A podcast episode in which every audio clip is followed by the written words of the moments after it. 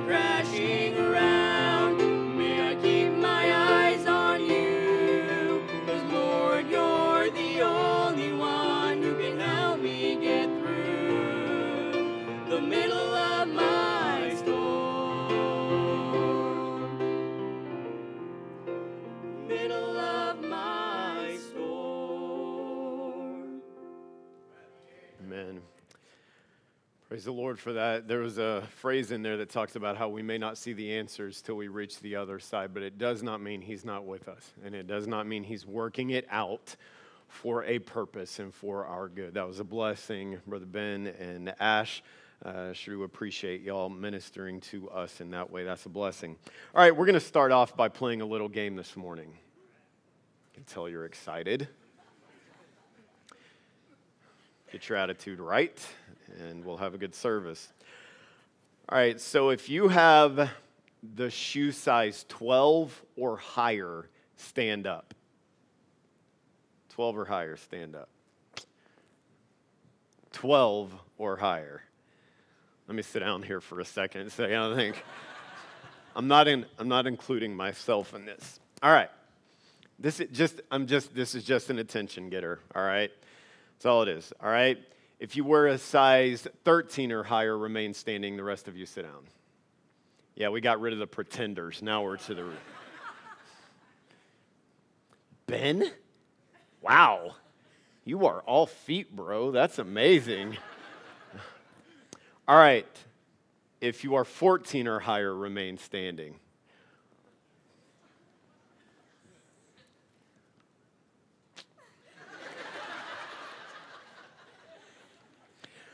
All right. Um, Cody, you wear a size 14, don't you? And then, Brother Scott, you wear a size 15, don't you? I just want to give them a round of applause. Yeah. You can be seated. Okay, are you ready for this? Are you ready? Shaquille O'Neal, size 23. It's like a boat. For my family, it's like a small yacht. I mean, the, the, the children's story about the shoe, man, they need to write one about Shaq's shoe. He was 7 1. His shoe size was 23. I, I didn't look up his game weight when he was at the prime, in the prime of his career, but let's just suffice it to say he was big. He was large. And uh, I've thought about him have, being a fan of basketball and a fan of sport, and just looking at players from the past and uh, after him, and appreciating different skill sets and different styles of play. What impressed me, what impresses me so much about Shaq is just how physically imposing he is. Some guys are quicker, some guys could shoot better, some guys could handle the ball better, some guys were on teams where the system worked better. Shaq just ran over you. And if, and if you got if you got the ball anywhere down in the post, then it was either you were going to foul him and get dunked on, or you were going to dunk, get dunked on and not foul him. And I remember this one play in particular where he dunks on this dude, and this dude is a big dude, something like 6'9, 6'10, but he dunks on him and then just kind of gently shoves him out of the way. And the guy gets all mad and picks up the basketball and throws it at him halfway down court like a spoiled child. And I'm just amazed at how, in his prime, how unstoppable what an unstoppable force Shaquille O'Neal was, unless he was shooting free throws. you understand the, the analogy here. As unstoppable as Shaquille O'Neal was in his prime on a basketball court, especially in the paint and around the rim, there is one who is unstoppable in every area of life. And he is moving and he is working and that work can be resisted but it cannot be stopped. God, and, and not in any derogatory, not in any kind of irreverent way, God is unstoppable. He's not just an unstoppable force, He is the personal, eternal God who has, an, eh, who has a purpose and agenda for life in general and then specifically for your life, and He is working to accomplish specific things. In our text, God was working. Remember the reason the children of Israel have crossed the Jordan in the miraculous way that they did. The reason that God made a way when there was no way and brought this group of people who had been wandering in the wilderness for 40 years into this land that he had promised to their forefathers hundreds of years before. The reason he did that is because he had a purpose. It was to fulfill the promise to Abraham. And then eventually, in the grand scheme of things, it was to bring forth the Messiah who would be the redemption for all of humanity. And this crossing into the promised land and, the, and them conquering the promised land was a fulfillment, was a part of the process of fulfilling that purpose of God.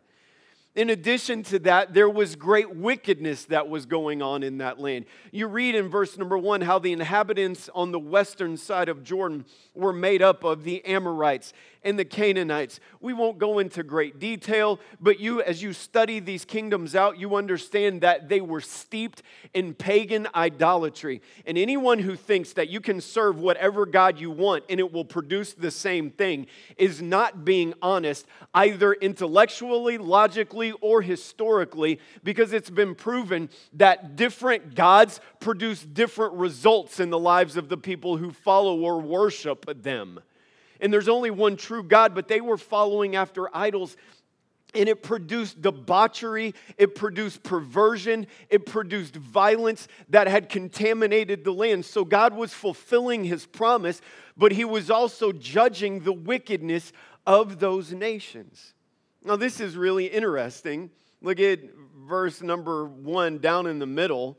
When these kingdoms heard that the Lord had and then it describes what the Lord did. He dried up the waters of the Jordan. They heard how God worked.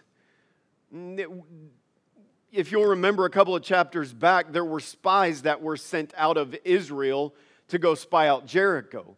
Well, these kingdoms would have used the same methods and means to be aware of Israel's movement. And if Israel could use spies and observers to report activity, they could use these spies and these powers of observation to find out what this mass of people is doing that's invading the land. And so when they heard the report, when they received word that this group of people miraculously crossed over a body of water that would be difficult, nearly impossible for even the most fit to cross over. And yet they did it without any casualty from the fittest to the weakest. They crossed over, they heard about it.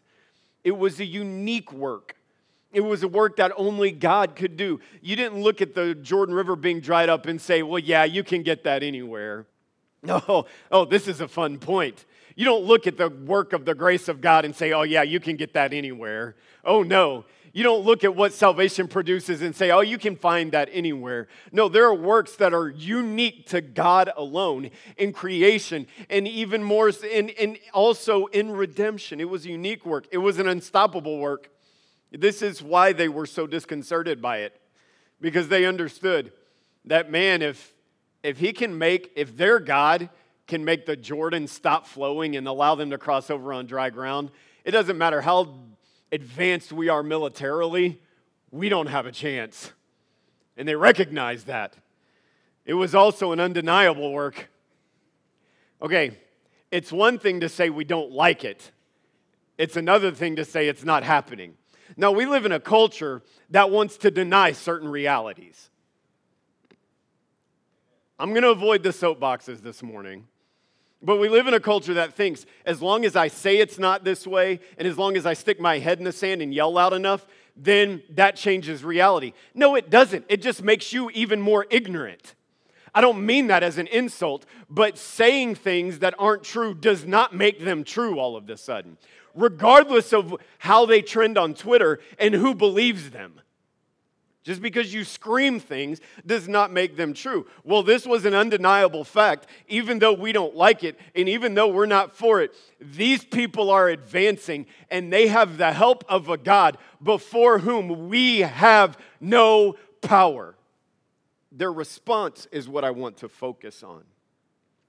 Notice it says that when they heard that the Lord had dried up the waters of Jordan from before the children of Israel until we were passed over then you notice this phrase, these next two phrases, that their heart melted, neither was their spirit in them anymore. Okay, you know what school spirit is, right?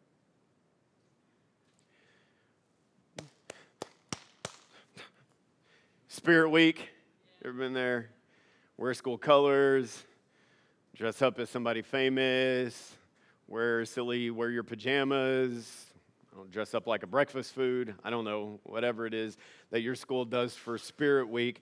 But you, you want to believe that you can win. Have you ever been to a pep rally? Have you ever been to a pep rally where you knew this pep rally is pointless? like, we can get out here with a baseball bat and smash this car all day, but we know that once we get on the field or on the court, we're toast. it's like, a boom! I would love a pep rally where the guy on the, on the phone, megaphone, good night, sorry. When the guy on the megaphone is like, all right, get up here, team captain. All right, let's just be honest, bro. You know you're to get smoked on Saturday night, right? Like, we're excited and we're proud of you, but you're still going to be a loser. Can you imagine how disheartening that would be? That's literally what's happening. They, they have this idea that somehow th- this army is advancing and they've gotten word about it. There have been battles prior to them crossing the Jordan, and they've had to overcome some enemies already, and word of that has spread. They've already had the interaction with Rahab and with Jericho, and so word about Jericho's concern has already spread. And, and but there is still within this idea that we will resist them and we will fight against them, and we don't care what promise has been made to them by their so-called God. We are going to fight against that. We are going to withstand that. But then they see the work that is an undeniable work, that is an unstoppable work, that is a unique work that only God can do. And it's literally like their pagan pep rally just dies in the wind of God's might because they know we can't stand against that power. They were disheartened. They knew, the implication here is they knew they had no chance. But I want to give you, it's not stated here, but it's understood from previous chapters in Joshua and from other principles that are stated in the Word of God. Their only option was not be destroyed. That wasn't their only option. You say, what do you mean? Go back, in your minds, go back to Joshua, I believe it's chapter 2. The spies, the spies go into Jericho and they find a woman, a harlot, and that kind of lifestyle that that represents, they find a woman named Rahab. And this is what is unique about Rahab. The, she said this about the, all of her people that our hearts melted, that we, our people are afraid. But she articulated personal faith in God.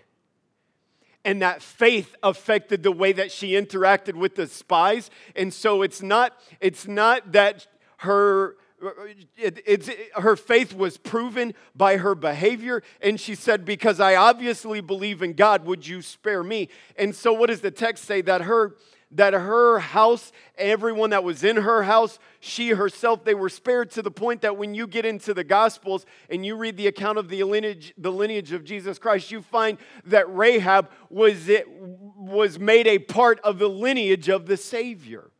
So being destroyed wasn't the only option. Well, what was the other option? To humble yourself before God. To say, God, if you desire to dispossess us, if you desire for them to be the ruling power, God, if you've made this promise, God, if our lifestyles are an offense to you and are wicked before you, you say, are there really examples of that in the Bible? Check out Jonah.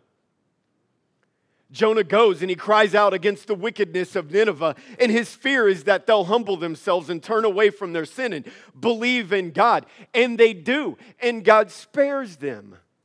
Under, now, don't misunderstand me. I'm not saying that this was some kind of evangelistic crusade that Israel was on. I'm simply saying that these enemies, these kingdoms, these pagan kingdoms, they recognized that God was working and that they could not stand against him. But instead of humbling themselves, they simply melted without turning to God. Get this. They refused to humble themselves, not because they thought they were right, but in spite of knowing they had any chance to stand before this God. Here's the, here's the thought it's possible for you to recognize that God is working and for God to work in your heart, for God, in a sense, to melt you to the point that you recognize this is God speaking, this is God moving in me, and yet it doesn't move you at all.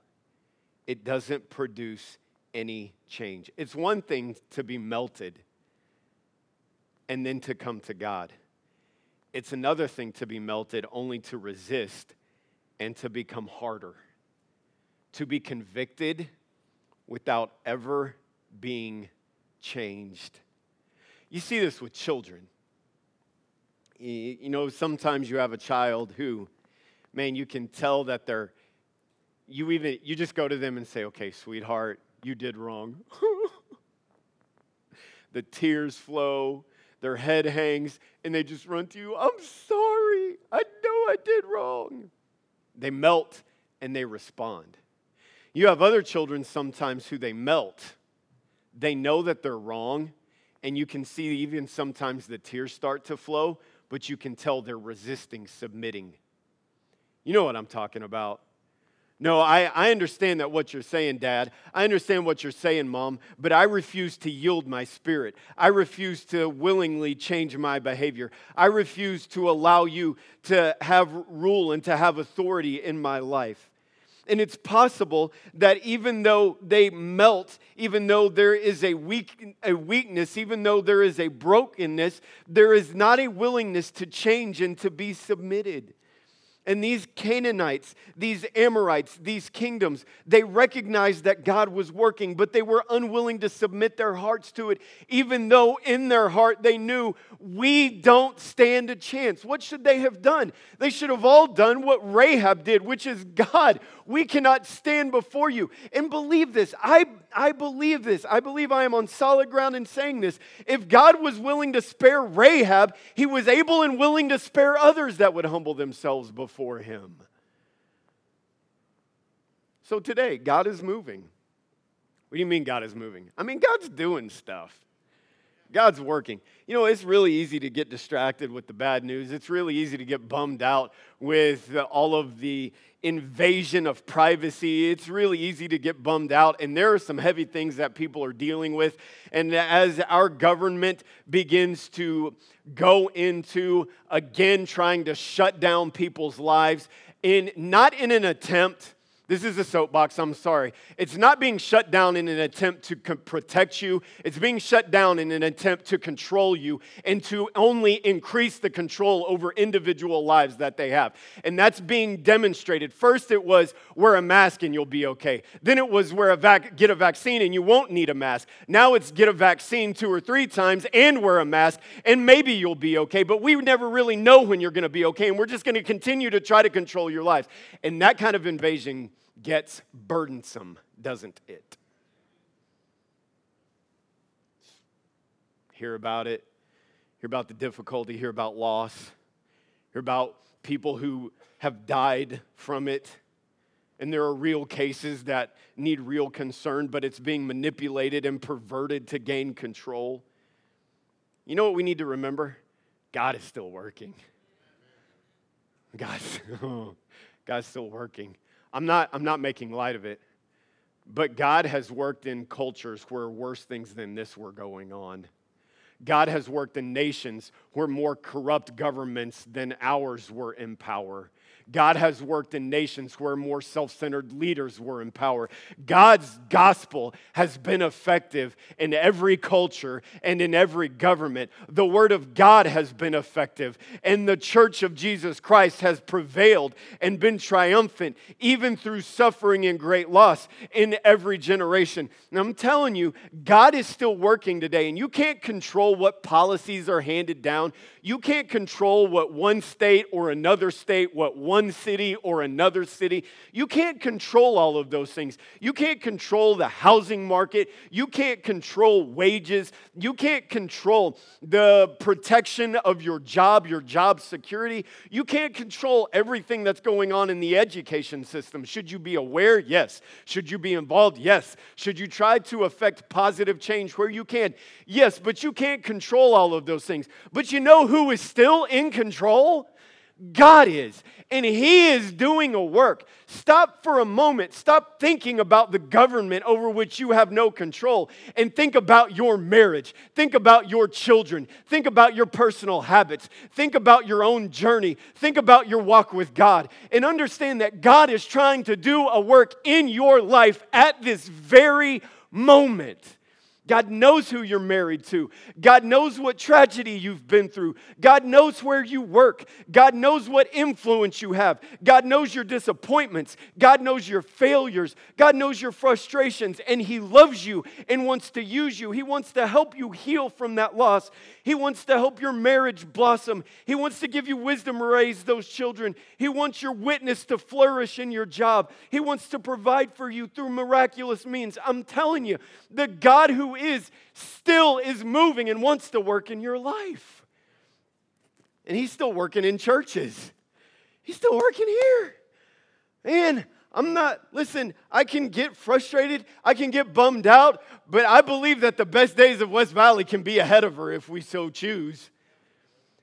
Because if they're not, it's not about him. It's about people who won't follow him then. But if we'll keep our eyes on Jesus Christ and continue to love each other and be faithful to his word, we can still see amazing things happening in this community. Man, the government can't stop God from working. This isn't the message. It could be the message. You see how overwhelmed they were at the sight of what God was doing through his people? You know what? I, am convinced of this. I believe this. I haven't documented it so I can show you numbers, but I, I think we see people in power with an agenda get so irate towards groups like us because they realize we're not controlled by their agenda and their narrative. It's almost like you got something else that's driving you. Yup. It's called the Word of God. It's called Jesus Christ. It's called that blood bought, redeemed, triumphant people that are going to be in heaven forever. Hallelujah. And God is still working. Hmm, I like it. Here's the point, though you are either moving in the same direction with God or you are moving against Him.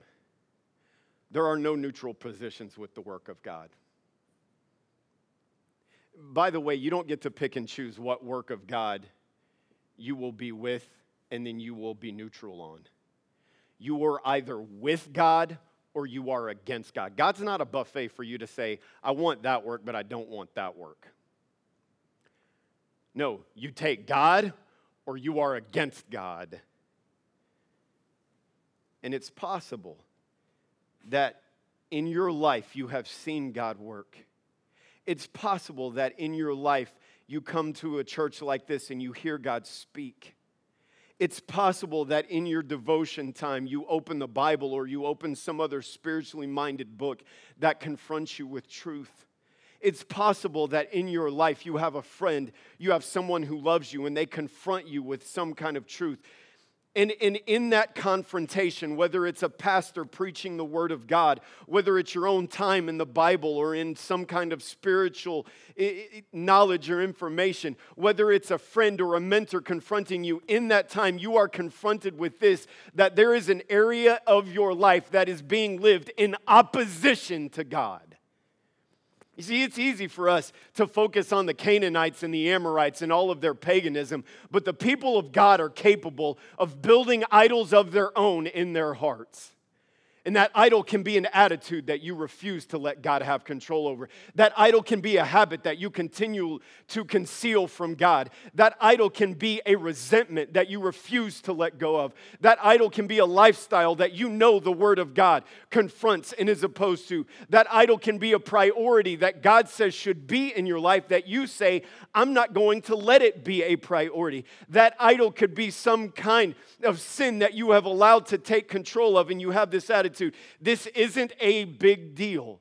Whatever it is, whether it's in a young person in dealing with the authority of their parents, whether it's in a marriage where a husband and a wife are resenting the expectations of Jesus and how they should live their marriage, whether it's in a church where an individual is pushing back against the Word of God and its implication in their life and how they're living. Here's the truth you would never deny that God is working. And you sit there in those chairs and you sit there in your bedrooms and in your prayer closets and you acknowledge this is the work of God. And your heart melts. But then you resist.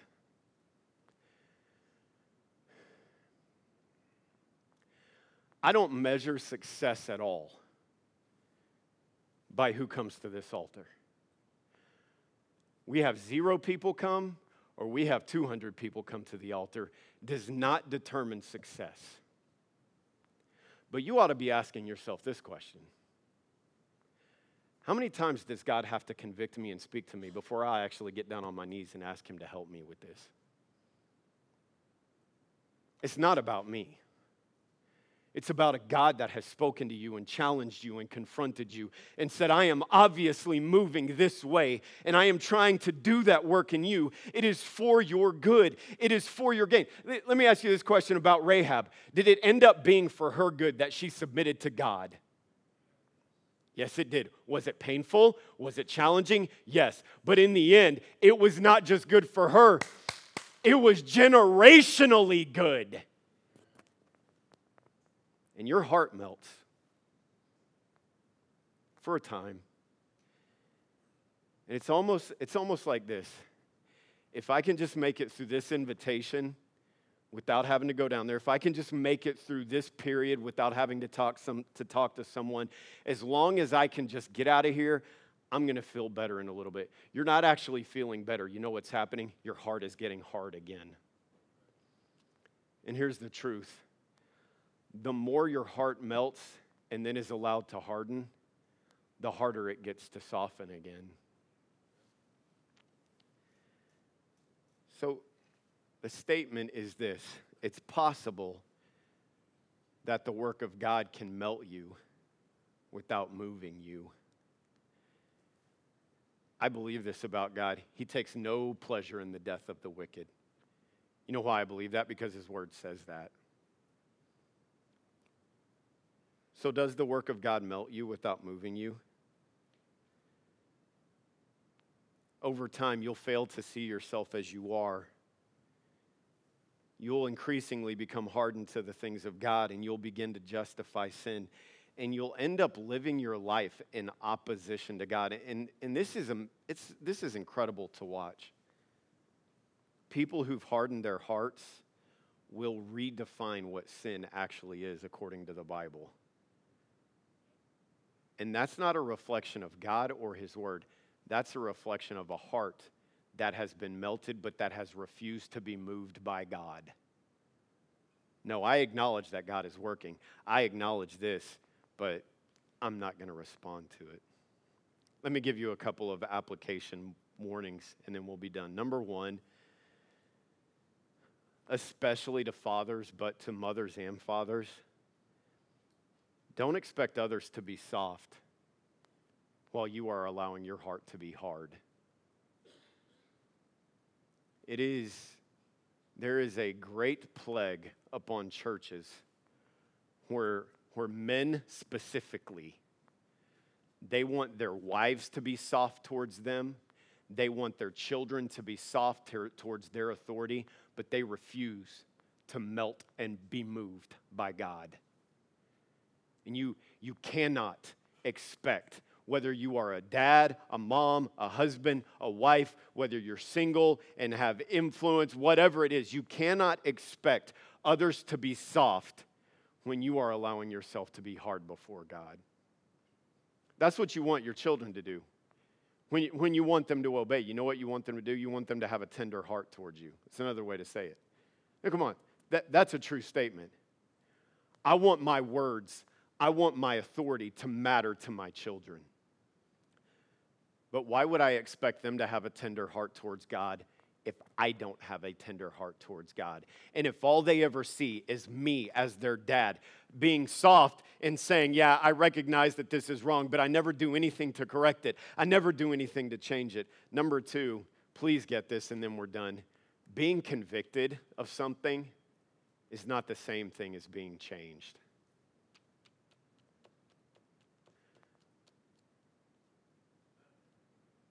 I don't, I'm not asking it.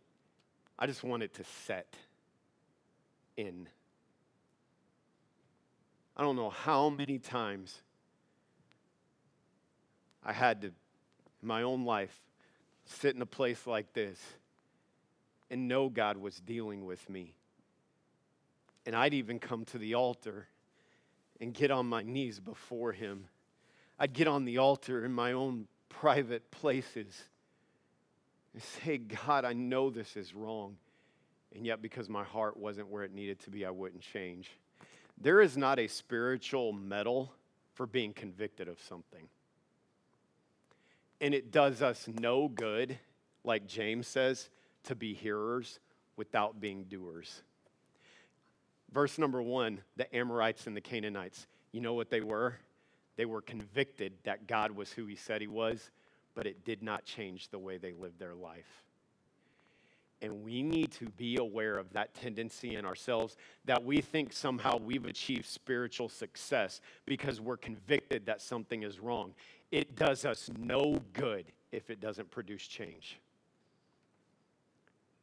So here's the question again Does the work of God melt you without ever moving you? Do you, pat your back consistently? Yeah, I got convicted about that. Where does it show up? Are you expecting others to have a heart for God that you yourself are not willing to demonstrate? Let's all bow our heads and close our eyes.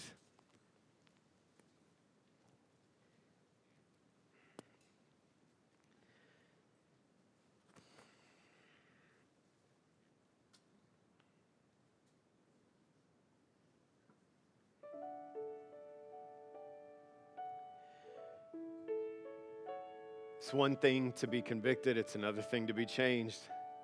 It's one thing to be melted, it's another thing to move with God.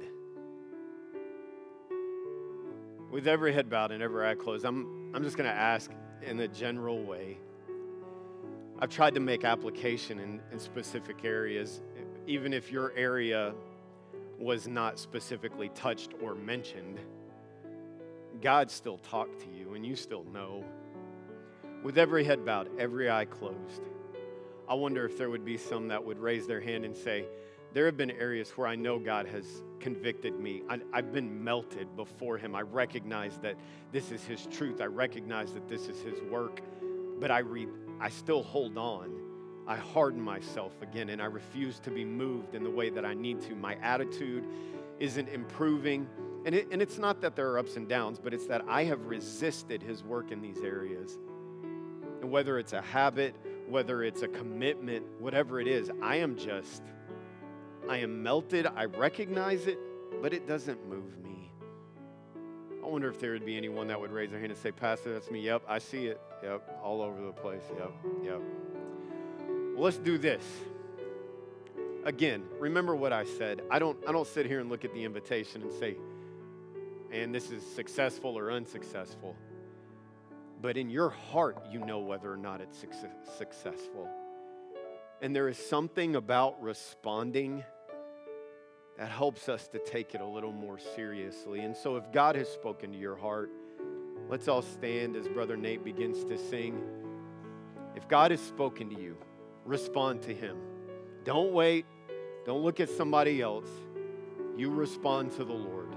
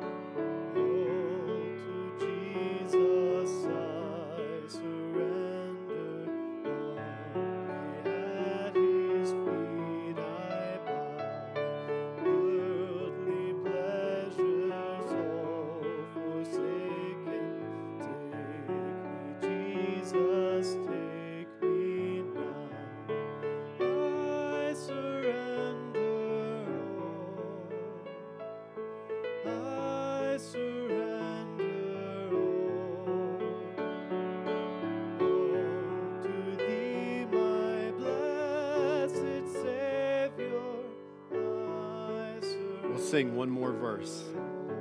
Still time to come.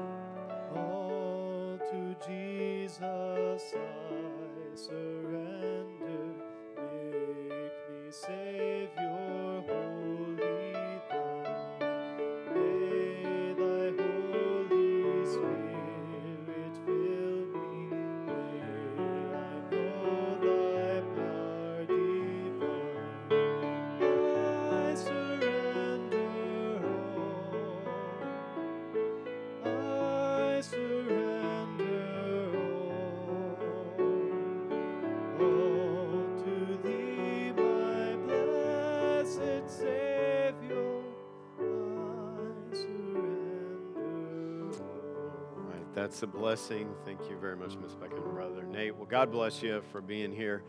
I don't, I'm, I am afraid of this in my own life, and and I don't, I don't mean I walk around terrified. I'm just, I'm aware of it. I'm concerned, even, even for a pastor. It's obvious. There's too many examples of this happening. It's possible that you get so hard that what used to convict you no longer convicts you. I don't want to be like that. I don't want to be like that as a husband. I don't want to be like that as a dad. I don't want to be like that as a, as a Christian. I don't want to be like that as a pastor. I don't want to be, I don't want to be so hard that things that used to just work on me, it's like, eh, that's old news. I want to be sensitive to him. I want him, you know what I'm talking about, Brother Vi. I want him to find a heart that whether I'm 30 or 40 or 80, I'm still sensitive to the work of God in my life. But you can get hard, hardened towards Him if you don't allow Him to move you. Well, God bless you for being here.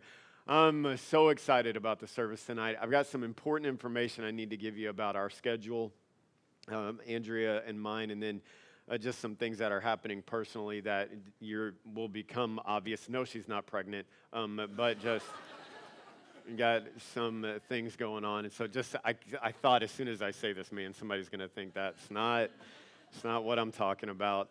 Um, uh, but we just we've got a lot of busyness coming up personally, and I feel like sometimes my schedule gets such that I just need to talk with you. And then we're going to have a great testimony service tonight, and just I hope that you'll be here and be a part of it. So exciting what God has done, and we're looking forward to sharing that with you. Brother Mike, if you don't mind, would you go ahead and head back to that room? And men, if you can, uh, if you're going to the men and boys camp out or have interest in it, we need the men to get back to that room as quickly as possible. Brother Mike has some important things to discuss. God bless you for being here. We'll see you tonight.